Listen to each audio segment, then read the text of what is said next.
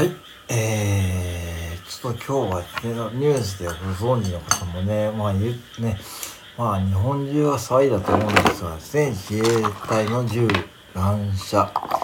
事件で、うん、えー、二人の方がね、亡くなられたのかな。うん。で、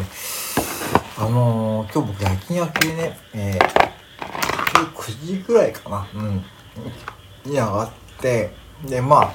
ちょっとね、まあ、なんかこう、ざわざわしたというかね、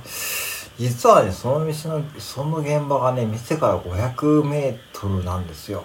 で、えー、ファミリーマートさんとうちが一番近いコンビニで、で、えー、地元もちろんね、僕ら住民はそこで、えー、いつもね、行き来する自衛隊のね、車両を見るし、毎朝ね、大体7時とか8時に、大体こう、岐阜の陸上自衛隊の駐屯地ね、えー、鏡原のね、ある、そこからね、そこに射撃練習に来るね、自衛隊さんを見かけてるんで、まあ、あれに日常です。僕らにとってはね、僕にとってはね、えー、鏡原航空自衛隊もあってですね、まあ、ほぼ、ほぼほぼ、まあ、週3回から4回ね、えー、ジェット機の爆音とかね、聞いてるし、まあ、そういうところに住んでるんで、まあ、特段違和感はない方だと思ったんですけども、今日僕がですね、帰宅して、えー、午前中にですね、まあ、あのー、うちの従業員さんがですね、結構電話を受けたそうですね。まあ、AED ね、あの、心肺蘇生装置ですね。それがあるかどうかをね、確認する電話が入ってり、あとは、えー、新聞社から取材のね、申し込みの電話があったですね。もちろん取材を断りしたいです。もちろんうちになんかこう、なんか期限があるとかそういうこと全くないんでね、まあないんだけども、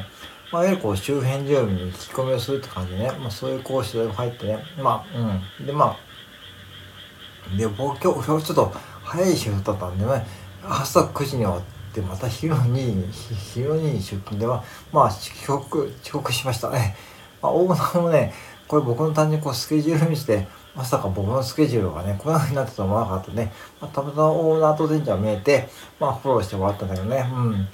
そしてまあね、えー、いつもね、ツイッター来たらね、なんかこう、ね、なんかツイッターのトレンドでなんか自衛隊とかかって見たらね、なんと岐阜のね、そう、僕の住んでるところをね、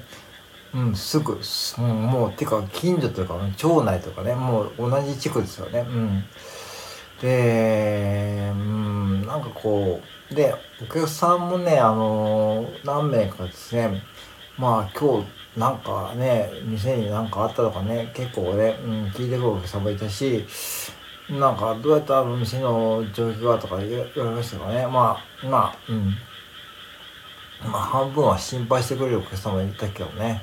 もう店は別にこう普通に営業できたし、こんなにこう営業はないんだけども、うん。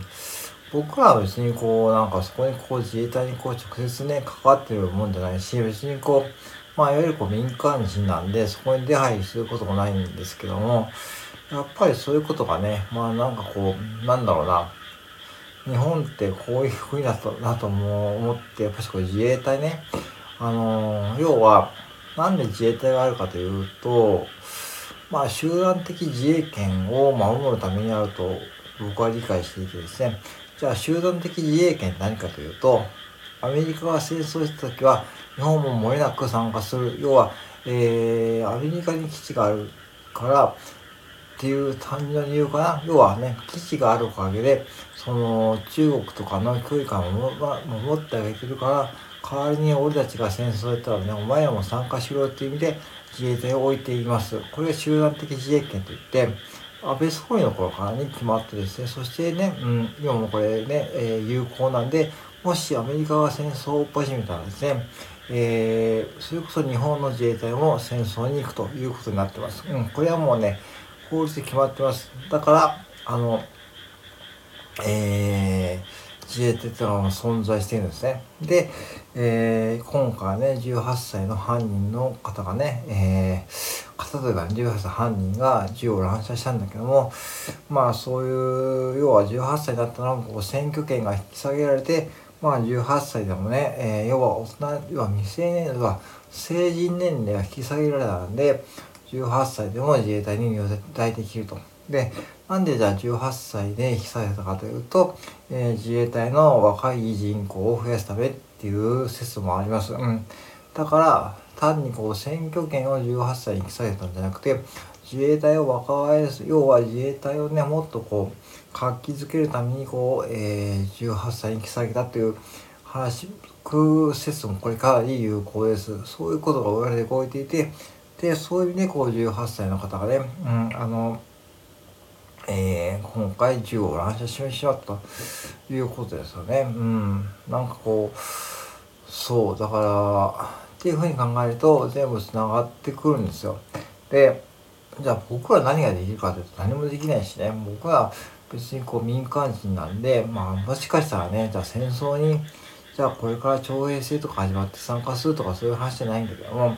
まあこういう事件が起きた時に、その背景とかね、その法律とかね、そういうことを学ぶいいきっかけになると僕は思っています。うん。で、単にこう、事件とか事故で終わらせるんじゃなくて、こう、マスコミとかで、ツイッター上で騒ぐんじゃなくて、じゃあ、その裏にあるもの、ななんでこの人は、えー、18歳で自衛隊に入ったとかね、これちょっと有料配信で話そうと思うんだけども、僕らでこう分析したことがあって、うん。で、あとは、えー、なんで、まあ、その、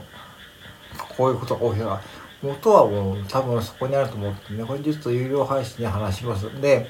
あの、で、やっぱし覚えておくのは、集団的、集団的自衛権っていう言葉を絶対覚えておいてください。うん。これ知ってる人多分聞いたことある方もいると思うんだけども、うん。もうこれは嫌もなしにアメリカの言うなりに従って、もう日本は戦争するという権利とかね、法律なんで、もしかしたら、えー、今、ウクライナに戦争やってますけども、アメリカは、えー、兵隊を動かしたら、もしかしたら日本も出動するという段階に入ってるんですよね。うん。そう。だから、えー、まあ、いつ自衛隊がね、動いてもおかしくないという状況になってます。うん。そう。そういう風で、今日本はもう軍事国家になってるんで、そこを、まあ、改めて今日感じた事件でございました。うん。はい。以上でございます。